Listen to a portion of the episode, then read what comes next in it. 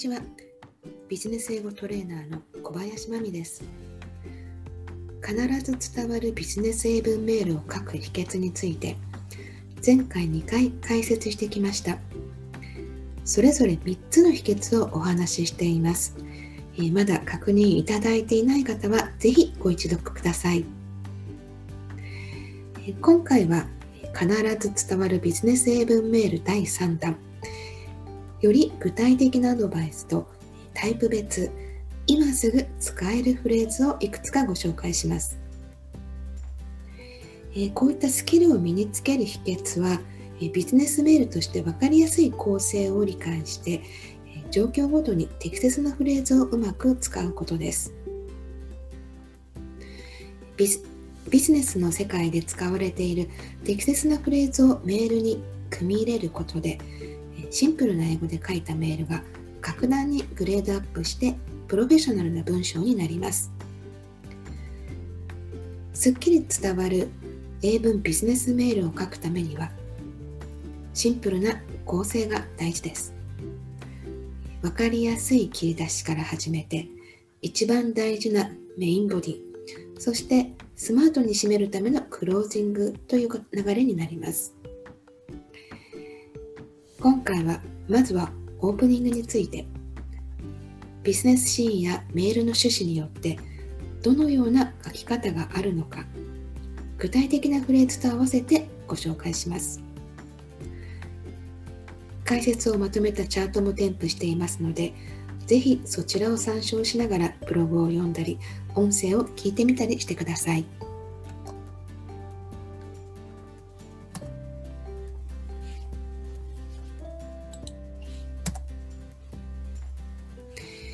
オープニングでメールの目的を明確に。すっきり伝わる英文ビジネスメールを書くためにはまずは適切なオープニングが要です。ポイントとなるのは3つです。1まずは適切な呼びかけから始めましょう。英語での呼びかけにはいくつか表現があります。どれだけフォーマルなものを使うのかインフォーマルなものを使っていいのかは相手との関係性や、え、業界会社または、え、部門の文化なども影響してきます。そういった状況を判断して適切な呼びかけを選んでください。具体的な例は以下です。フォーマルな場合は男性の場合は Dear Mr. 何々。女性の場合は Dear Miss 何々。この何々のところは名前ではなくて名字が来ることには注意してください。相手の性別がわからない場合 to whom it may concern もしくは dear sir or madam という表現があります。共に関係者各位的な意味ですね。Dear Sir and Madam という表現。実は実務で見たことはほとんどありません。To whom it may concern の方が一般的ですね。えー、もう少しインフォーマルな表現は dear の後に、えー、ファーストネームをつける場合もしくは Hi そしてファーストネーム。Hello ファーストネーム。To 何々。何々のところにファーストネーム、えー、もしくは、えー、最初に何もつけないでファーストネームだけ使う場合があります。社内メールで一番使うのが最後の相手のファーストネームだけを呼びかけるに使うことです。Dear とか Hi などを使わないことも本当に多いです。また、Good morning, Mike とか Good afternoon, John といった表現もあります。ただ、相手がいつメールを読むのか不確かな場合は、こういった表現は避けた方がいいでしょう。呼びかけの後カンマをつけるのが一般的ですがカンマを省略することもあります。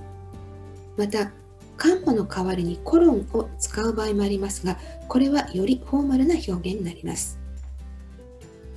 次のポイントです。出だしの表現はすっきり短く。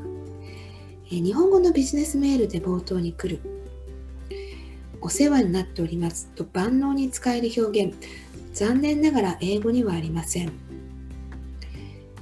英文ビジネスメールでは、こういった相手を気遣う表現を省いて本題に移行することも多いです。確かに、こういった文章があった方がいいかもしれないんですが、なくてももう失礼にならないのが英語のビジネスメールです。何か一文入れたい場合は、状況に応じた表現を選ぶことが必要になってきます。え例えば以下のような表現があります。Hello, how are you doing? こんにちは。いかがお過ごしですか ?I hope this email finds you well. ご健勝のことと存じます。I hope all is fine. I hope everything goes well with you. I hope you are doing great. これはどれもお変わりなくお過ごしと存じますといった形の意味になります。えー、サンキュー何々で始める表現もあります。Thank you for your ongoing support. 日頃からのご愛護ありがとうございます。Thank you for your daily support. いつもありがとうございます。Thank you for your continuous support as always.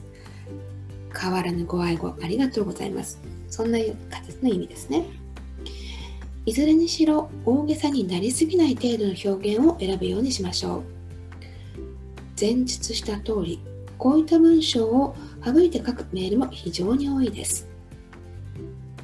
えー、最後のポイントが、えー、メールの趣旨をすっきりまとめる一文を使おうましょうということです。